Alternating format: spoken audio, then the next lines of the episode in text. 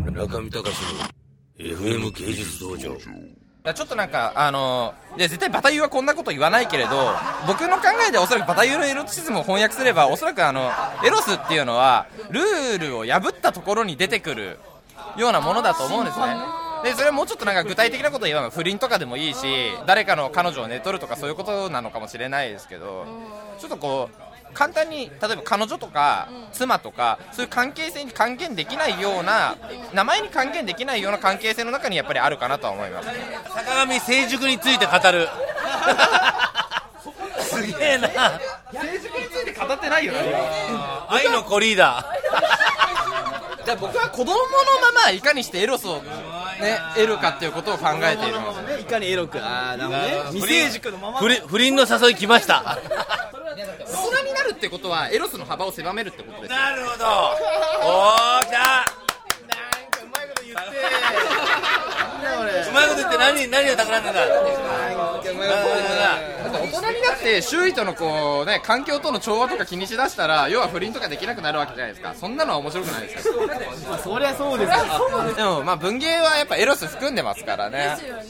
だって渋沢達彦を語るっていうのはそれは文学を語ることでもあるしやっぱりエロスを語ることでもあるかなと僕フはラン思スっっててますさ村上龍すごい人気あるんだけどあでもそれはなんかわかるいや初めて聞いたけど、うんすごい人気あるもん一番売れてると思うよ大人に大人になることはエロスの幅を狭めることいや全くそうねつまりエロスっていうのは基本的に未成熟の中から生まれてくるものなわけで例えばその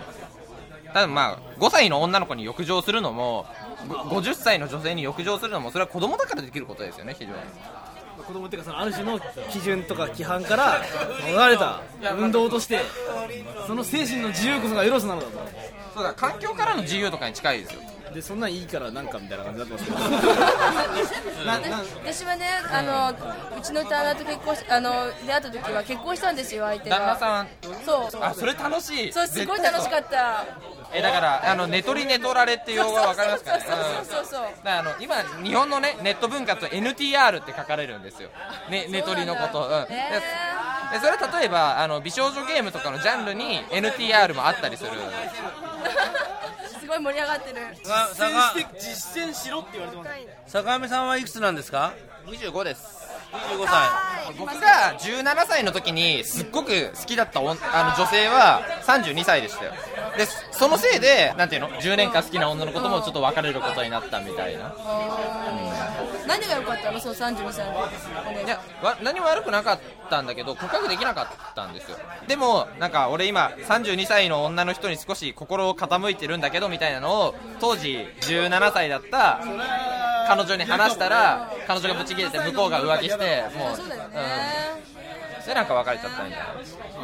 どうなんですか最近あどうなんこここで喋れる内容かわかんないけどあの旦那さんのことは男性としては見れる状態どうすね旦那さん見てたらいや旦那さんわかんないからいいけどうーんどうだろうねやっぱし心動かないですよね結婚何年目ですか二年3年目3年目3年目の浮気なんてたあれそう7で年す目よねね的な話ありますね隠れ浮気とかの方がいいのかなその方が絶対その方がね、あまあそれはその方がいいと隠れ浮気した方が絶対、あの結婚はすごく健康です、うんフラストレーションを出しちゃった方がいいです、いいと思いますだから別になんかあの彼女いや僕の場合彼女もいないし奥さんもいないけどやっぱりその周りにいる女の子の付き合いってそれぞれでやっぱ全然違ってくるからなんかそれを一つに限定しろって言われたらすごい難しい感じはしますよねだからそのさっき言ったその大人になるとエロスが削減されるっていうのはなんか本来不倫とかってものすごく僕は肯定したいいや別に石田純一じゃないけど文文化とまでは思わないけどあの人が生きる上で間違いなく快適なツールのはずなのにそれがなんか社会状況とかだから不倫ってあれ法的にアウトでしょ一応うんそうですよね、でそういうところでなんか削減されていく環境っていうのはすごく気持ち悪いなとは思いますよね村上隆の FM 芸術道場